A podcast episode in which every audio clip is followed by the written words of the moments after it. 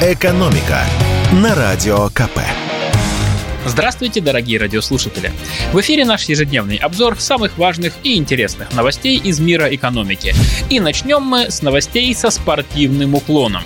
Цены выиграли у зарплат со счетом 2-1. Гонка зарплат. Так окрестили эксперты сервиса поиска работы HeadHunter нынешнюю ситуацию на рынке труда. Но не спешите радоваться. Участвуют в этой гонке не все отрасли, а только те, в которых образовался самый серьезный дефицит кадров. Из-за этого работодатели и увеличивают ценники. Когда безработного специалиста приличного уровня отыскать непросто, то приходится переманивать его из других компаний за счет повышения заработной платы. Как подсчитали эксперты, за год с третьего квартала 2021 года по третий квартал нынешнего года зарплаты в России выросли в среднем на 6,4%. Это в два раза меньше официальной инфляции. По данным Росстата, сейчас она составляет 12,4%. И раз уж у нас стартовал чемпионат мира, то воспользуемся футбольной терминологией. Получается, что зарплаты проиграли ценам со счетом 1-2. Причина поражения понятна. Кризис, экономить приходится всем и работодателям в том числе. Но хотя угнаться за ростом цен в России не смогла ни одна отрасль, все-таки есть сферы, которым это почти удалось. Впереди строители и ремонтники. Это монтажники, каменщики, крановщики, отделочники, штукатуры, маляры и так далее. Их зарплаты за год выросли почти на 10%. Дефицит кадров в этой отрасли очень серьезный. По оценкам Минстроя, отрасли не хватает около 3 миллионов человек. Причин тут несколько. Многие иммигранты в пандемию уехали и не вернулись, строительные вузы выпускают недостаточно специалистов, работа тяжелая и не самая престижная, а объемы строительства в стране при этом растут всем санкциям на зло.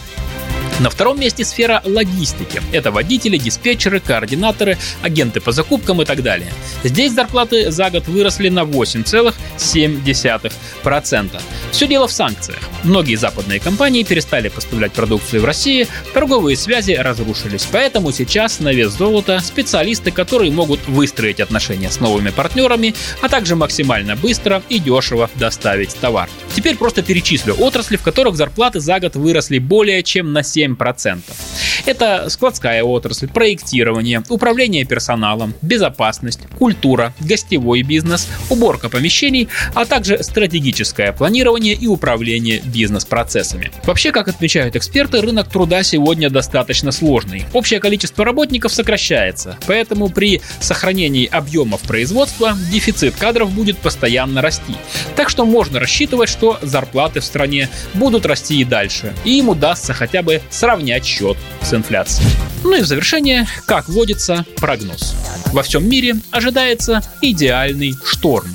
Он будет сопровождаться шквальным ветром перемен и обильными осадками курсов валют, котировок акций, доходов людей и компаний. Таким прогнозом на будущее мировой экономики поделился с журналистами, ну, пускай в немного других выражениях, первый вице-премьер российского правительства Андрей Белоусов во время визита в Бангкок. Он возглавил российскую делегацию на саммите стран Азиатско-Тихоокеанского экономического сотрудничества, который завершился в столице Таиланда в выходные.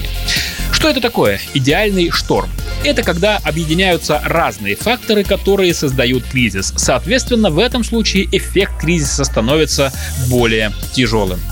По словам вице-премьера, идеальный шторм может продлиться несколько ближайших лет и назвал главные проблемы глобальной экономики.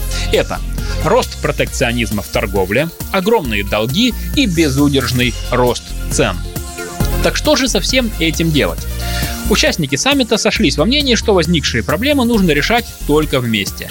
А российский вице-премьер назвал три условия, которые помогут утихомирить этот шторм. Первое – это снятие барьеров. Речь в первую очередь о торговле между странами. Таких барьеров наплодили очень много, чего стоят одни только санкции против России. Второе условие – это восстановление доверия, потому что никакие правила, которые можно придумать, не будут действовать, если они не будут опираться на взаимное доверие партнеров, сказал вице-премьер Андрей Белоусов. И третье – это сбалансированная климатическая повестка. То есть борьба за экологию и отказ от использования нефтепродуктов и угля не должны тормозить экономический рост. «Экономика» на Радио КП.